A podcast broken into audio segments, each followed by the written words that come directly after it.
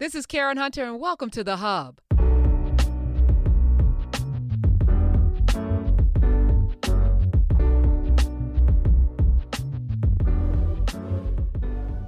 All right, Dr. Black, uh, before we had to sign off, uh, brother called in distress uh, Yes. from Dallas, Texas. He f- served in the military for 30 plus years of his life. Yes, yes. Uh, came out of an abusive home where his father, he Yes. said, beat his mother like she was a grown man, was yes. molested as a child, and Yes. is trying to find meaning to it all. Like, what's this all about?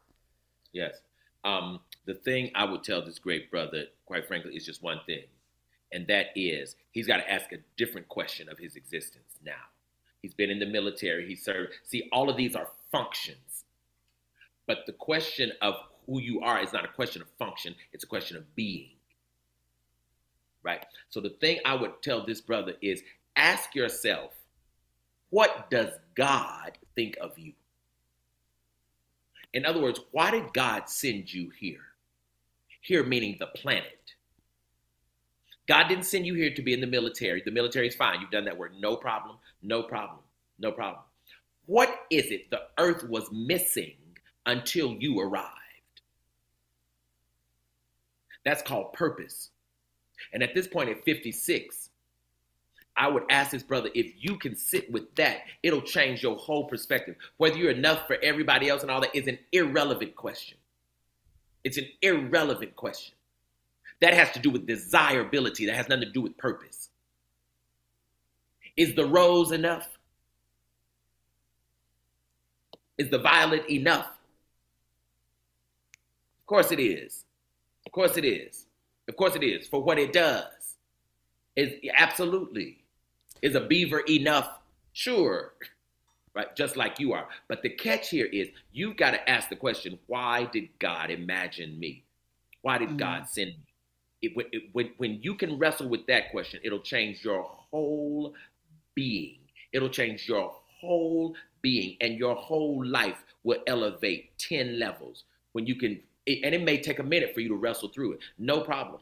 No problem. What? Even look at the year you were born. What was happening that year? What was happening in the world such that you needed to arrive? Mm. when you get that, when one gets that, right, then you'll really, really begin to understand why your your your your your being and your essence was important, and and being enough for other people will become a moot question.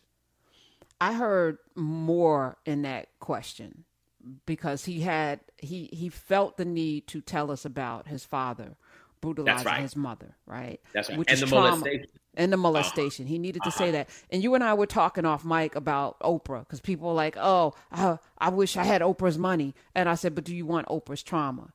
Do you want the molestation? Do you want the That's right. rejection to to That's be right. the dark skinned child that slept on the porch because her mother didn't didn't value her?"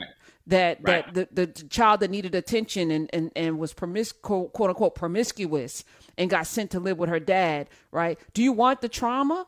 Yeah, we all That's right. want we all want that. So that this brother came through and seen some things in the military because you can't tell me that he hasn't and felt some things and now it's feeling like I went I, I I served a country that didn't serve me that's not serving me. I had these things happen to me when when I was vulnerable and had no power.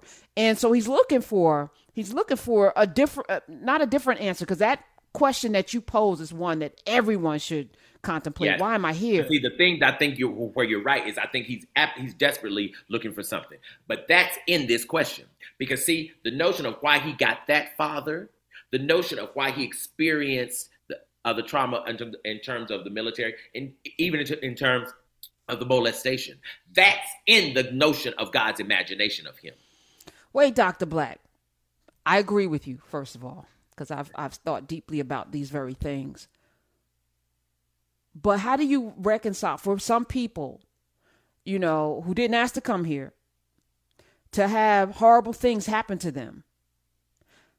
You know, it feels almost like this Bible that we read. It's you uh, know, with uh-huh. don't you know, good- just just pray, you know, and then all you know, wait, heaven is, you know, it, it feels like that as opposed to in the agency that we were talking about for three hours. It's the same thing that I tell black people in terms of just what it means to be black in America.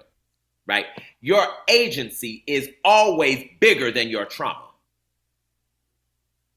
We're not taught that. We're not taught that. And most of us never imagine it, but it's always true. This is really what that line means that you can never get, God never gives you more than you can bear.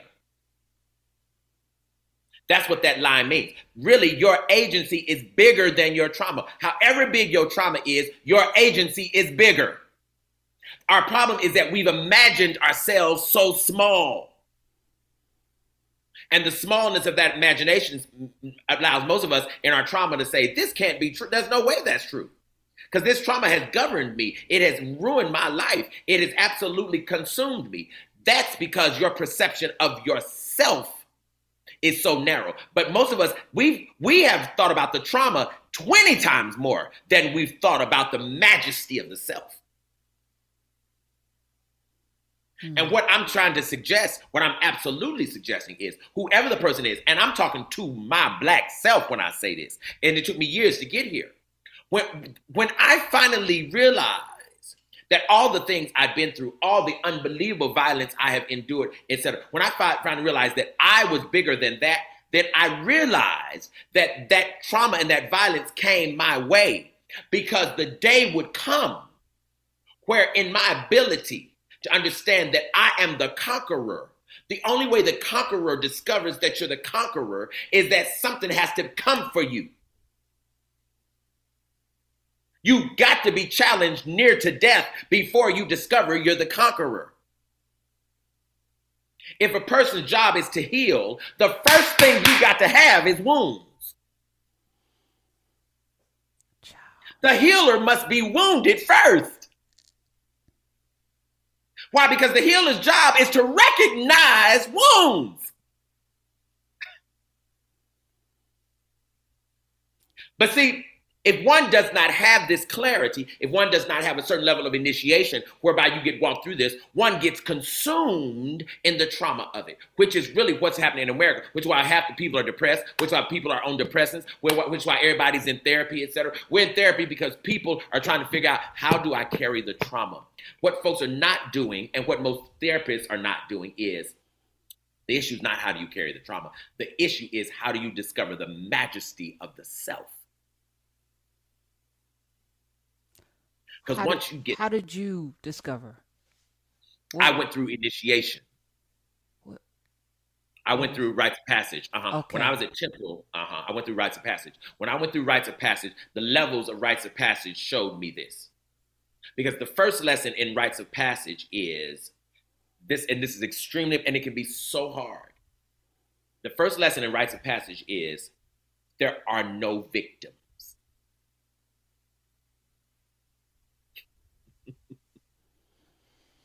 That's a tough one. It's a yeah. tough one. Because for some one. some of us, that victim space is is our warm blanket. That's right. That's right. We want to be victims, actually. That's right. Because if I get to be a victim, then somebody else is responsible for my healing. But if I choose not to be a victim, I may in fact have to heal, and the perpetuator of my wounds doesn't even participate. Well, that's absolutely correct. It's the same reason we can cuss God out, but you still get to breathe the air to do it. that's God's air. But God is so secure in God's self that God will give you the very mechanism to announce that you don't even believe in it.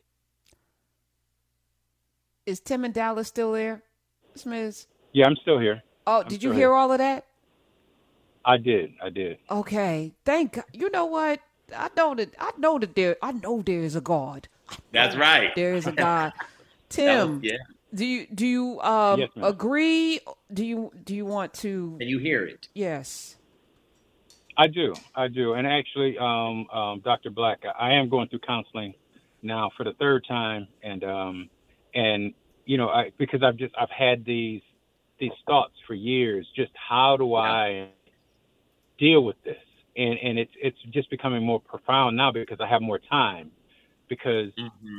Uh, mm-hmm. I have more time to, to, to think about it because I'm right. not on the grind, working and right. and being distracted. You know, right. I, am to a certain extent distracted in other ways because I've been married, just got married, um, have a six year old that I didn't have two years ago, um, and and and I have have other things that I have to focus on, but it, I, I, I still have time now to look at, you know, being two and a half generations away from slavery. My grandfather was 10 years old when slavery ended. Um, understanding my more about my grandfather on my mother's side, who I never met, um, her existence. How did she come up from being a sharecropper's daughter in South Carolina to New York, uh, uh, Rochester, New York, not New York City, but but and then my father, his his journey, being abused as a kid, and and working his way up, and not having the the the the, the, the, the, the mechanisms in place to deal with his trauma, and I feel like that's why he took it out on my mother. That's you know, true. and as a kid, I'm sorry, I'm trying, I'm trying to keep it together. Um, as a kid, to see my mother beaten, it was something about my father. He used to jump on her when she was on the toilet. Mm. I mean, that's the most vulnerable place you can be, relieving yourself. Sure, and this sure. man comes to jump so and, and at at six, seven, eight, nine, ten years old, you couldn't stop it then, and at 56, you still can't stop it. How do you deal with that? And you know, when you beat yourself up about stuff, you think you've gotten over it. You've getting sure. gotten into church. You've been busy doing things to help folks, and and you still have that that that that thing inside you that just won't let you go. You know, or those things inside you that don't won't let you go. It's not one thing. It's a it's a number of things, and I just try. I'm trying to figure out how to how to um, be a better man, be a better father, uh, sure. um, be a better husband, and and but see, be, that's the wrong thing because you're already world, a good father. You are already a good husband. Like like like you're not. See, it's too performative. It's too function centered. That's not what you what, what you should focus on right now. You don't need to be a better husband. You're already a good husband, I'm sure. The thing to focus on is again to ask the question of why in the world would God send me? Why would God have me even witness this stuff with my mother, etc.? Like what how do these pieces connect? See, there's a connection between the pieces. Everything you experience, there's a connection that really adds up to why you are carrying this mantle. See, even now, is your mother living? No, no, my my parents have passed. My dad, my okay. mom died in '91 at 55, and my dad died in 2008 at like 77 or 87. I'm not even sure okay. what his, his, real age was. See, see, but he was there. He was there whole, my whole life. See, right now, as an ancestor, your mother sees everything clearly now. Your mother's right. greatest joy now is actually your realization of how marvelous and how remarkable you are even though those things happen to you. But see, you got to first sit, and I think the therapy is a great idea. Keep doing that. What you're going to do in addition to that is ask yourself this question. It's a critical question of why would God send me? And I see these things. There is a greater narrative.